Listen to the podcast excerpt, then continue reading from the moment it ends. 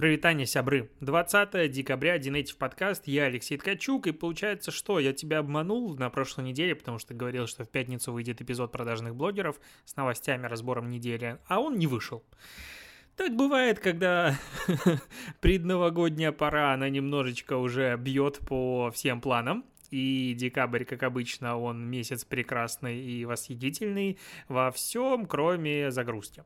Поэтому он не вышел, и вообще не понимаю, выйдут ли новостные эпизоды продажных блогеров в этом месяце в принципе. И надеюсь, что мы сможем все-таки дописать несколько хороших идей, которые достаточно актуальны к концу года. Но другая новость в том, что, по идее, у Dinative подкаста в том формате, в котором ты его слушаешь, а я тебе его записываю, осталось, наверное, 5 эпизодов с учетом этого. Потому что у нас неделька-то подходит к концу, конец недели уже 27 декабря будет, да, и на следующей неделе, в последние дни декабря уже писать эпизоды, будет тяжело. Посмотрим, но я думаю, что история ежедневного подкаста по будням закончится как раз-таки на этой неделе, в пятницу. И по-хорошему, опять же, стоило бы начать подводить итоги года. Я над этим сидел, думал и понял, что не буду этого делать. А все дело в том, что это охренеть какой большой пласт работы для того, чтобы вспомнить весь год, проанализировать самое главное из него, и обсудить какие-то события, которые и так все помнят. И какой в этом смысл? То есть это прям очень-очень-очень-очень-очень тяжело, и я просто не готов в это впрягаться. Я тут очень много часов потратил на написание статьи про тренды. Я его по привычке назвал Инстаграм-тренды, но глобально это СММные тренды, и причем, не только 22 года, но далеко идущие. Мне кажется, я ни разу не делал такой проработки материала с углублением в тему, с действительно анализом тенденций, и мне очень нравится то, что получилось. Заходи на dinative.ru, читай статью, она... Мне нравится, большая, сильная, это первая часть статьи, потому что дальше я хочу сделать еще материал антитренды 22 года и рассказать о том, чего делать не стоит, не с позиции делайте видеоконтент, не делайте не видеоконтент. Нормальная вещь. Хочется рассказать, проговорить, допустим, я в антитренды 100% буду заносить аэромаски и подобные штуки, потому что. Короче, хочу написать этот материал, разобрать вещи, которые либо перестали быть актуальными, либо не оправдали возложенные на себя надежды и чаяния маркетологов. Кроме того, это я такое уже начинаю с новостей не совсем диджитальных, но, думаю, ты мне простишь. Я тут ночью очень много времени потратил, и сегодня еще дописывал и дописал статью про свои курсы, про онлайн-образование. Когда она выйдет, я по итогу не знаю, потому что... в этом материале я рассказываю очень много о кухне по сотрудничеству с Median School, и сейчас дал ребятам почитать, чтобы они по желанию дали свои комментарии какие-нибудь туда, и, по-моему, завтра вечером я буду созваниваться, обсуждать, что как, потому что, статья получилась такой основательной, там, по-моему, в последней редакции 24 тысячи символов, это без учета, по-моему, пробелов, то есть это прям, есть что почитать, лонгрид лонгридистый. И когда я пишу такие статьи, я вообще не понимаю, будет ли их кто-то читать, с одной стороны. С другой стороны, о чем меня это должно парить? Надо делать классный контент, и он найдет своего читателя, кому интересно, тот почитает. А фастфудный контент, его и так в этом мире хватает. TikTok справляется с этим без меня, и советы о том, как запустить рекламу в Инстаграме за 2 минуты, они существуют.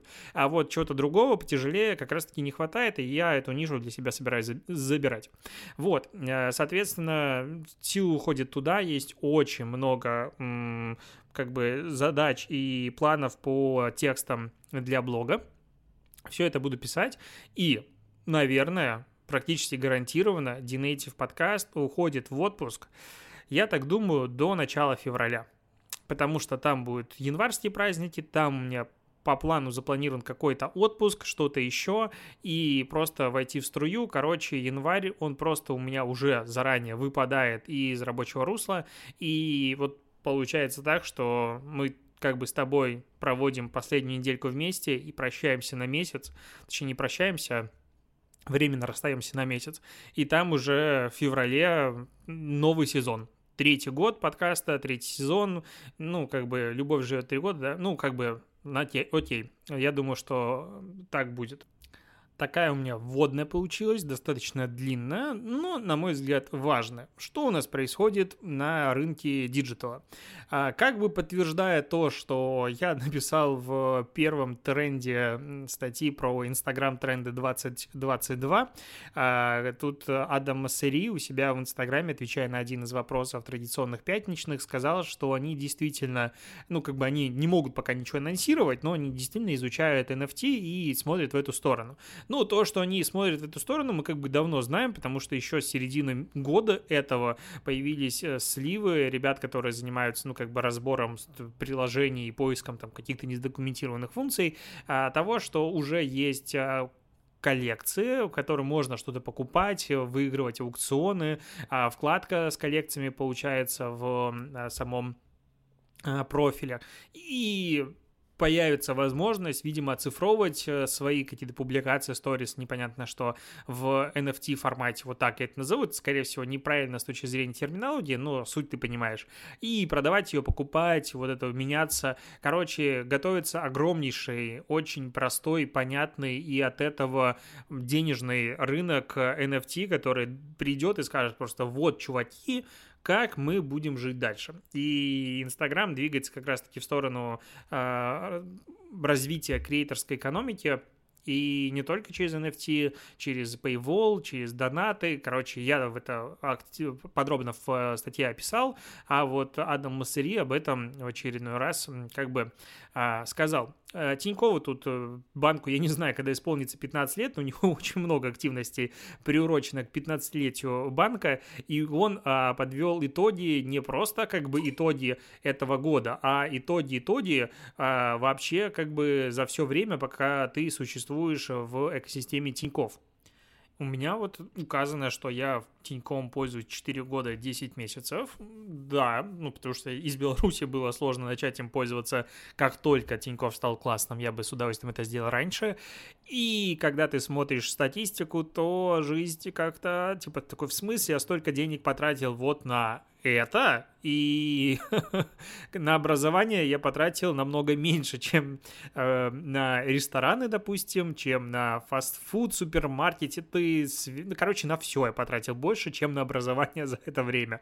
Даже на спорт я потратил за все время больше, чем на свое образование. Это, конечно, забавно. Но при этом на детские товары есть такая графа, которая характеризует, ну, вообще всякие детские товары, в том числе и Лего, удивительным образом. Не понимаю, почему туда его записывают. Вот на детские товары я потратил больше, чем на образование и спорт вместе взяты.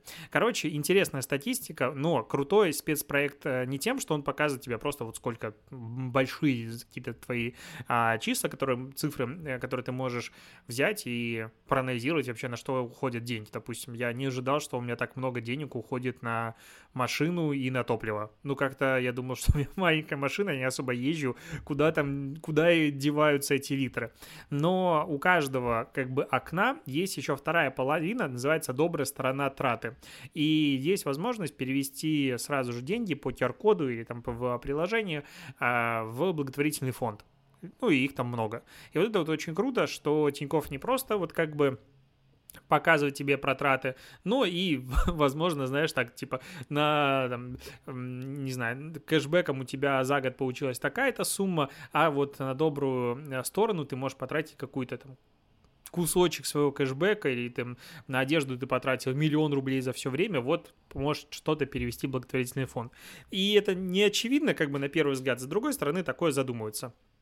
И, кстати, у Тинькова же в прошлом месяце, или когда, в ноябре, по-моему, да, была Тинькофф Монополия, очень прикольный проект, я в нем прям сидел, мне очень нравилось, и там было много заданий про благотворительность формата. Хочешь получить какой-то бонус в игре для того, чтобы там куда-то дальше пройти в Монополии, возьми, переведи там 50 рублей во Всемирный фонд природы или куда-нибудь еще. И я сидел, донатил, я не знаю, хорошо или это плохо, что вот именно из-за игры я туда закидывал зарабатывал деньги, но мне было в прикол, и я убивал двух зайцев, и в игре поднимался дальше, и переводил денежку в благотворительность. Короче, считал себя молодцом.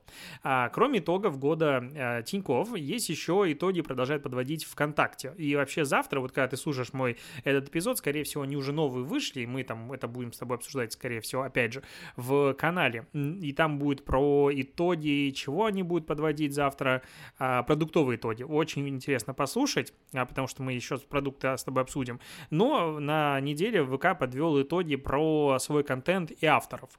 И вот за 2021 год у них было опубликовано больше 5,6 миллиардов единиц контента. Это как бы, дофига, наверное. Аудитория больше 20 тысяч, точнее, свыше 20 тысяч авторов, имеет аудиторию больше 100 тысяч подписчиков, 20 тысяч групп ВК имеет аудиторию больше 100 тысяч человек. Ого-гошеньки, кажется, 100 тысяч паблик на 100к это много? Много, а при этом 20 тысяч таких аккаунтов, таких групп в ВК есть. Активных авторов у ВКонтакте 48 миллионов. Это сильно отличается, кстати, от цифр, которые Brand Analytics говорил, что удивительно. Есть статистика, которая меня очень волнует, это по поводу работы ВК Донат. Это партнерская сеть, не партнерская сеть, это система с возможностью делать какой-то отдельный контент платный своей аудитории или просто принимать донаты, то есть paywall, либо донаты. Так вот, рост доходов за год 3,2 раза суммарный, как я понимаю, за год увеличилось, точнее, заработали все авторы суммарно вот этой программы 160 миллионов рублей, точнее больше. Но меня здесь очень порадовали самые популярные темы. Первое место аниме, второе кей-поп, третье SMM и маркетинг. Ха-ха!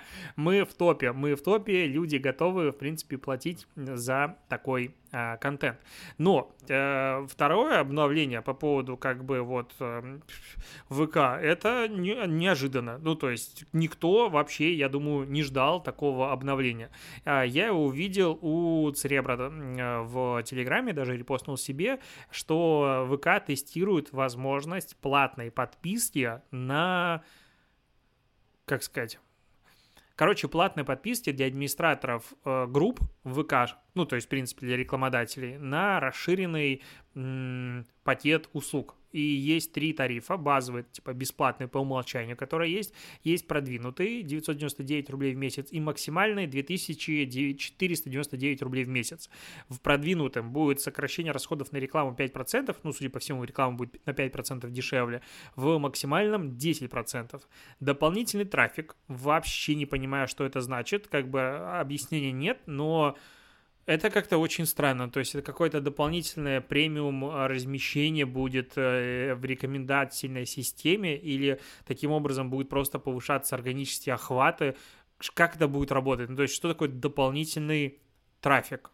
Очень хочется понять, узнать, протестировать, и вообще надо написать ребятам из ВК, может быть, они дадут возможность протестить это руками, потому что дополнительный трафик — это фраза, которая, трафика мало не бывает.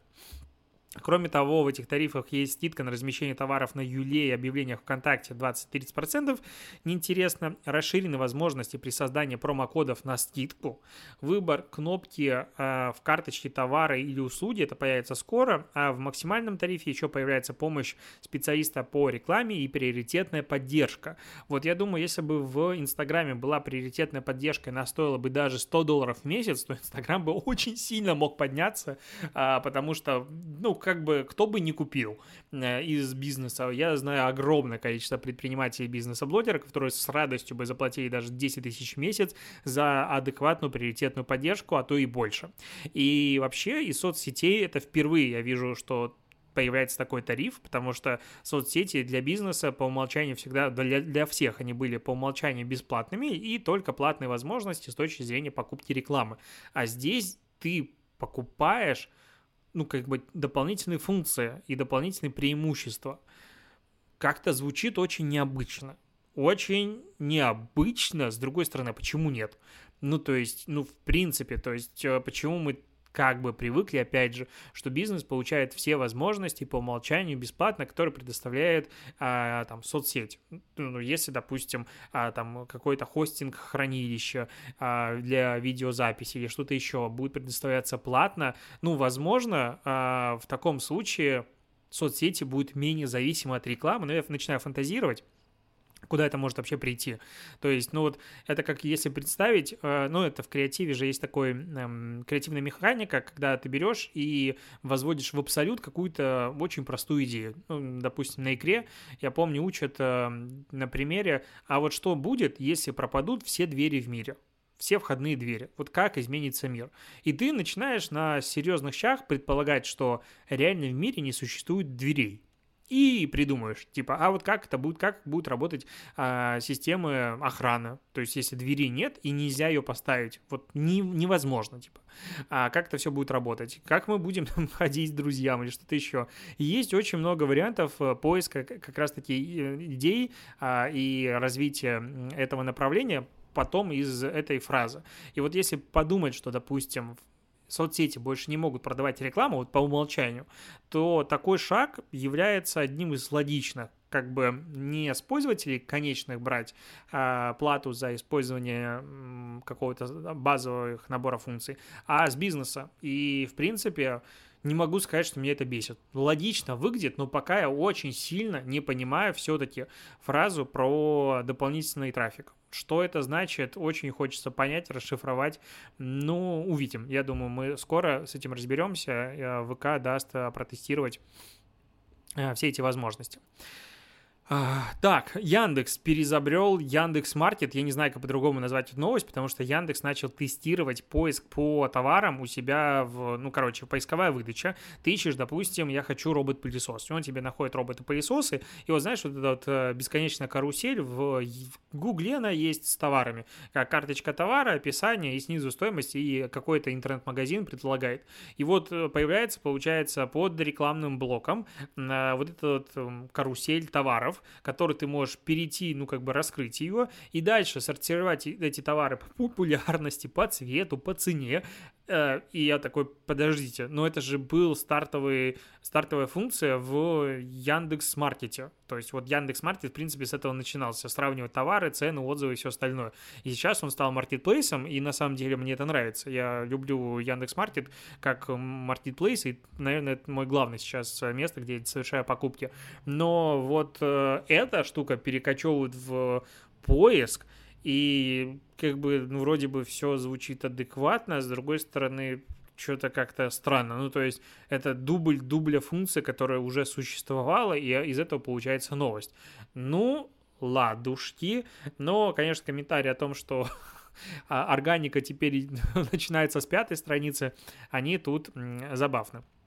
Есть еще новости про Яндекс. Про Яндекс, то, что Яндекс.Дзен тут запланировал выплатить авторам в 2022 году аж уже 4 миллиарда рублей против 2 миллиардов рублей в 2021 году, а в 2020 был вообще 1,1 миллиарда.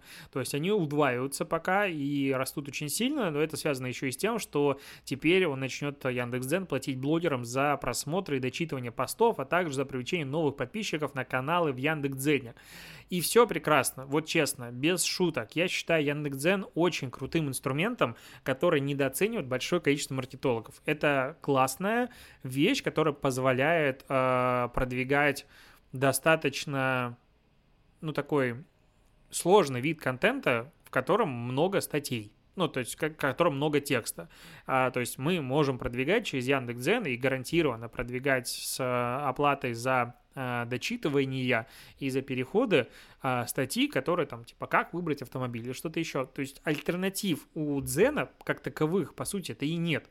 Ну, потому что в соцсетях это контент, ну, плюс-минус он везде короткий.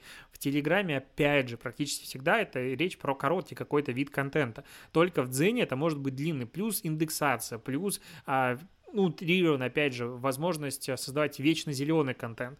Ну, то есть большой интернет, вот этот вот веб-интернет, веб 2.0, я понимаю, насколько я определение сейчас напутал между собой, насколько некорректно это все сказал, я все понимаю прекрасно.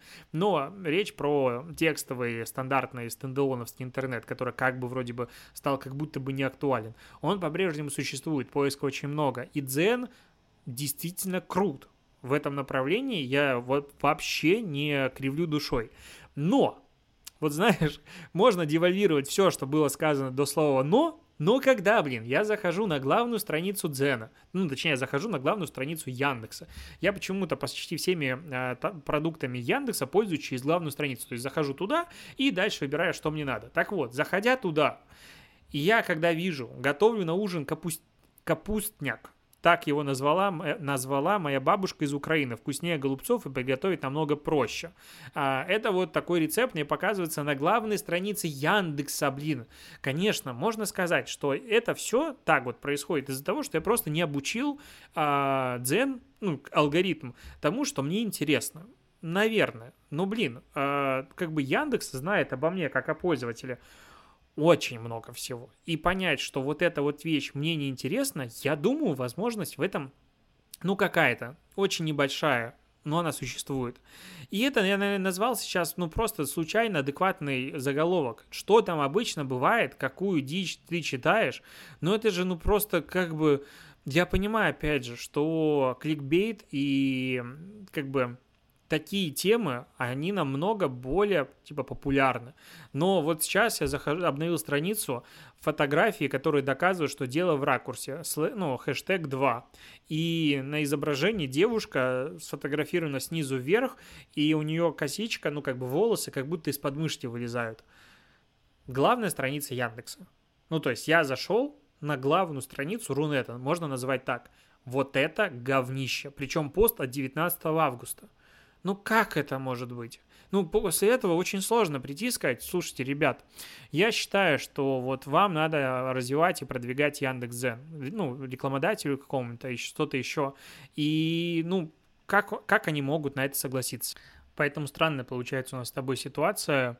Примерно чем-то похоже на этот вайб вокруг одноклассников. Очень многие говорят, что там делать нечего, и вы видели, какой там контент, как вообще наш бренд может там присутствовать. При этом соцсеть активная и вовлеченная, все там хорошо.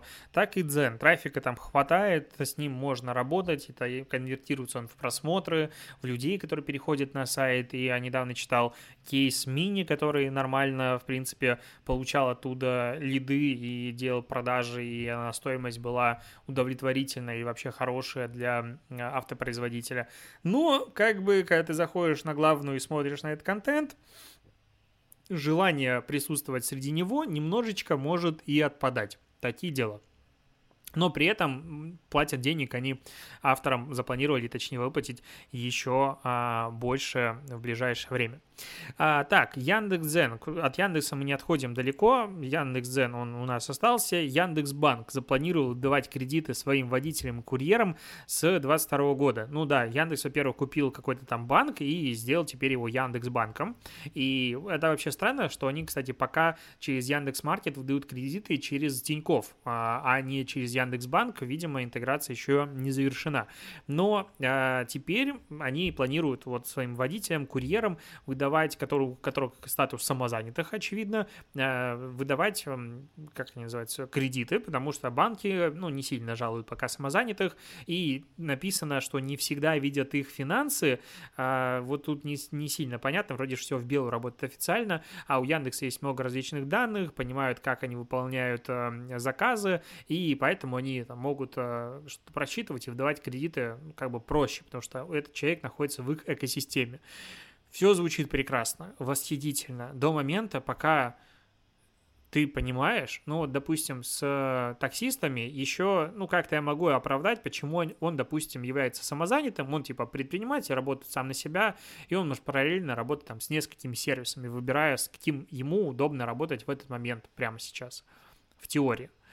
Но вот когда ко мне приходит курьер в форме какой-нибудь сервиса доставки, Delivery, Яндекс, неважно, с сумкой этого же сервиса, который сидит постоянно в Dark Store этого сервиса, приносит мне продукты оттуда и идет дальше, почему он не сотрудник компании? Вот это у меня, честно, не укладывается в голове. То есть это очень прикольно, вот такая оптимизация налоговой издержки и издержек, в принципе, для компании, за счет чего у нас получается сейчас какая-то очень бесплатная доставка и все остальное. Я понимаю, как бы, что экономика таким образом сходится чуть лучше, чем если бы это было штатные сотрудники. Но тогда, ну, по логике, должна быть какой-нибудь сервис-партнер, который нанимает кассиров, работников зала и так далее, и типа Магнит, Пятерочка и все остальные начинают не напрямую нанимать сотрудников, а они будут вот как бы люди, которые партнеры сервиса, так называется, то есть они будут туда приходить, но при этом они работают через какую-то фирму-прокладку, и они вообще самозаняты. И поэтому они ни страховых не имеют, ни отпускных, ничего, как бы вот такая работа. Но это же как-то тупо. А вот почему-то сервисом, который нанимает курьеров, и курьер работает только на них, допустима такая работа. Я не могу это для себя оправдать. То есть я, честно, сервисы обожаю. Самокат, маркет, все, вот лавка, я просто ваш навеки. Я боюсь момента, когда я перееду за город и буду жить без них. У меня, кстати, как бы по моим тратам видно, где я чаще всего заказываю, именно там. Но то, что курьеры, получается, они как бы супер беззащитные ребята, и вот им, они реально, типа, кредит даже не могут взять, поэтому Яндекс.Банк для того, чтобы показать свою, не знаю, социальную направленность или что, или заработать просто, будет им выдавать кредиты. Вот здесь натыкаешься на какую-то странную особенность этого бизнеса, когда на тебя работает человек, но при этом он на тебя не работает, он твой партнер. Шикарно. Очень-очень красиво. И причем государство такое, ну, нормально, ну, нам окей. У нас самозанятые были придуманы для того, чтобы вывести из тени нелегальный бизнес. Ну, курьеры пускай тоже будут самозанятыми. Они же заняты сами на себя, да. Ну, вот пускай они ходят, занимаются. Очень странный прикол. К новостям государства. Потому что что-то мы как бы давно с тобой не обсуждали государство. Уже момент подкаста пришел к тому, чтобы его самое обсудить. Начнем с Роскомнадзора, который пригрозил заблокировать YouTube за удаление нового канала Russia Today в Германии. Но заблокировать у нас здесь. Я даже не знаю, как это назвать. Ну, типа, есть Russia Today Германия, каналы, которые там заблокировали за то, что они что-то распространяли там, по-моему, по поводу ковида. Не в первый раз их предупреждали, их забанили. Ну, вот мы уже с тобой говорили, что мне это не нравится подход, но, допустим, их забанили. Дальше по правилам сервиса ты не можешь завести новый аккаунт. Russia Today завели, их сразу же удалили. В Германии. И тут Роскомнадзор возбуждается, говорит, вы тут как бы свободу слова нарушаете на секундочку. Это же не инагент. Вот если бы он инагентом был, ну тогда вообще без вопросов. Это все понятно.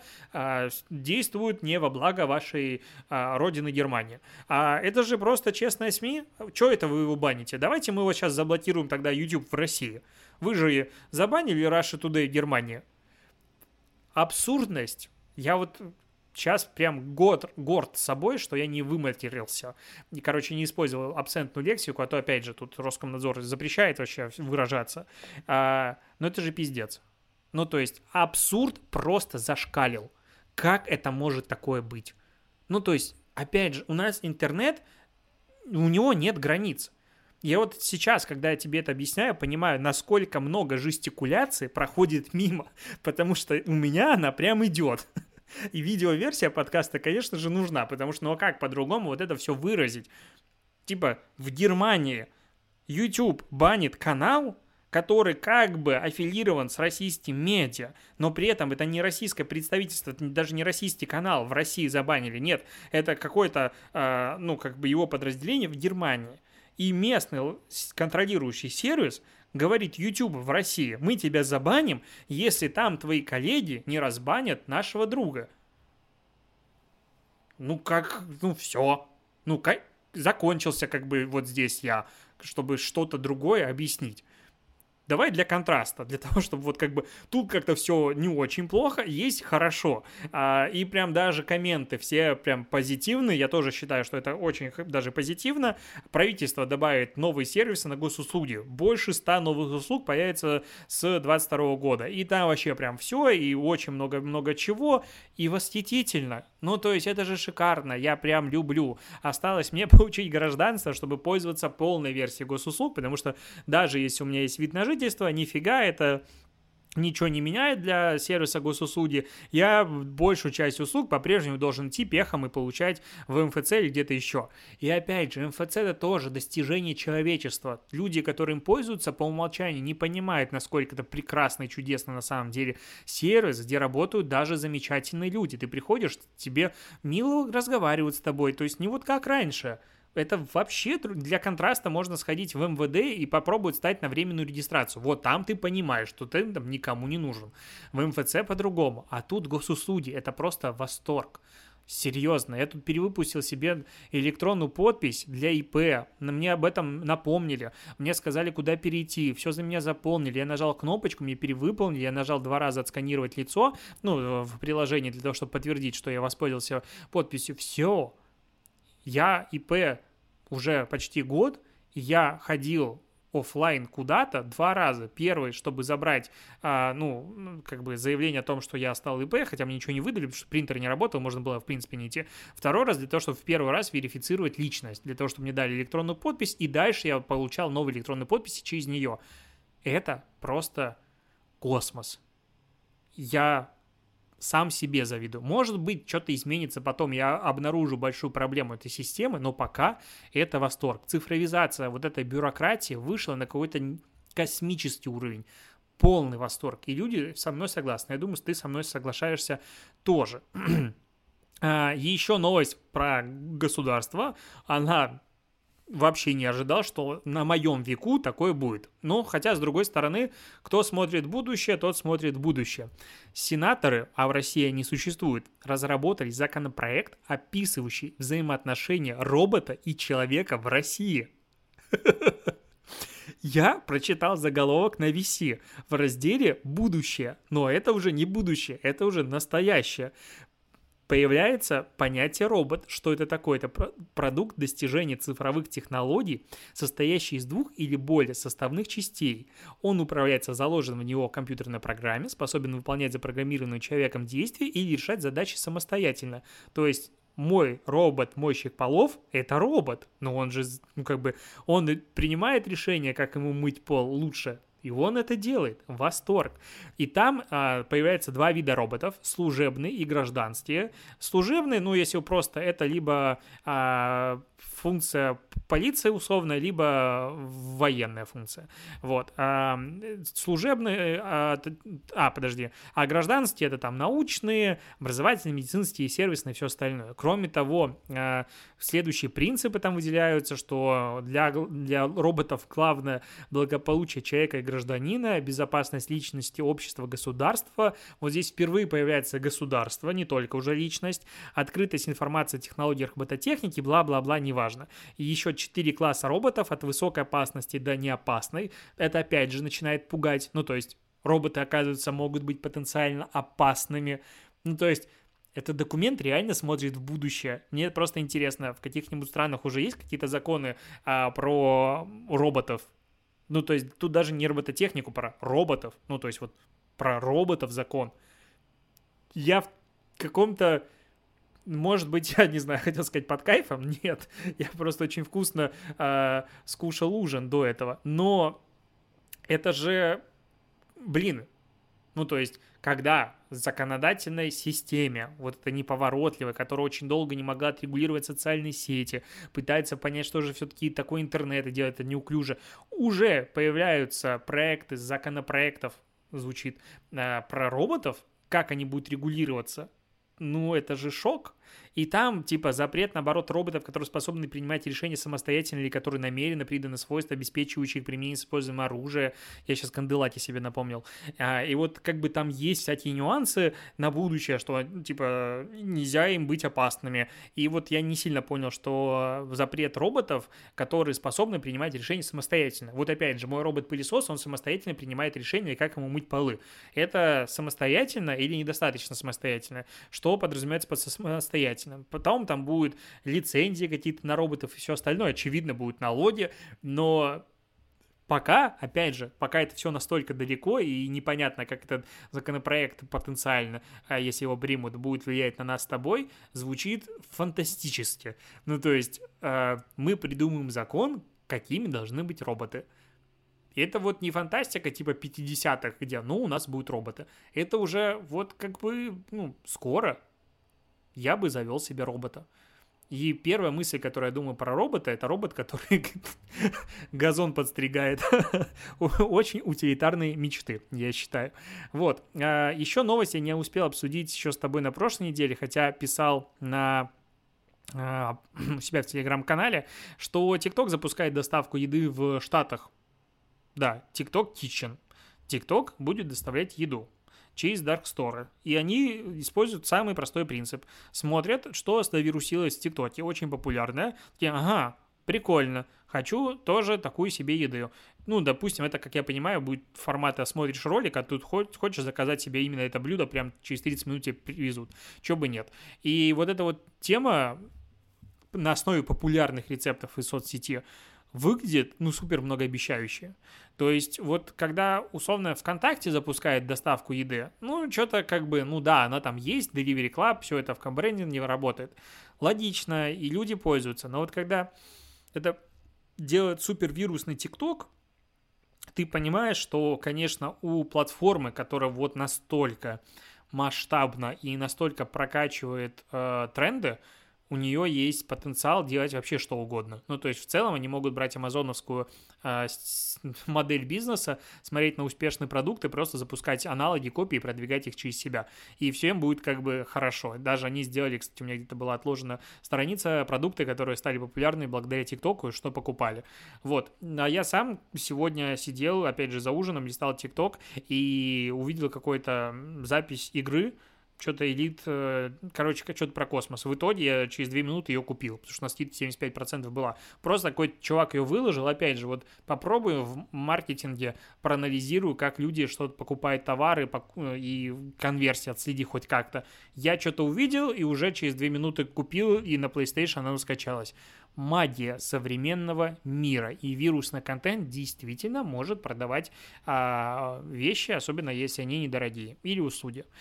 Вот, наговорил много тебе, думаю, было интересно, это улетел на фоне iPhone, с такими звуками падают iPhone 12 Pro, если вдруг тебе не знаком этот звук, пойду смотреть, не разбился ли он у моей жены, тебе хорошего дня и до побачення, услышимся с тобой завтра.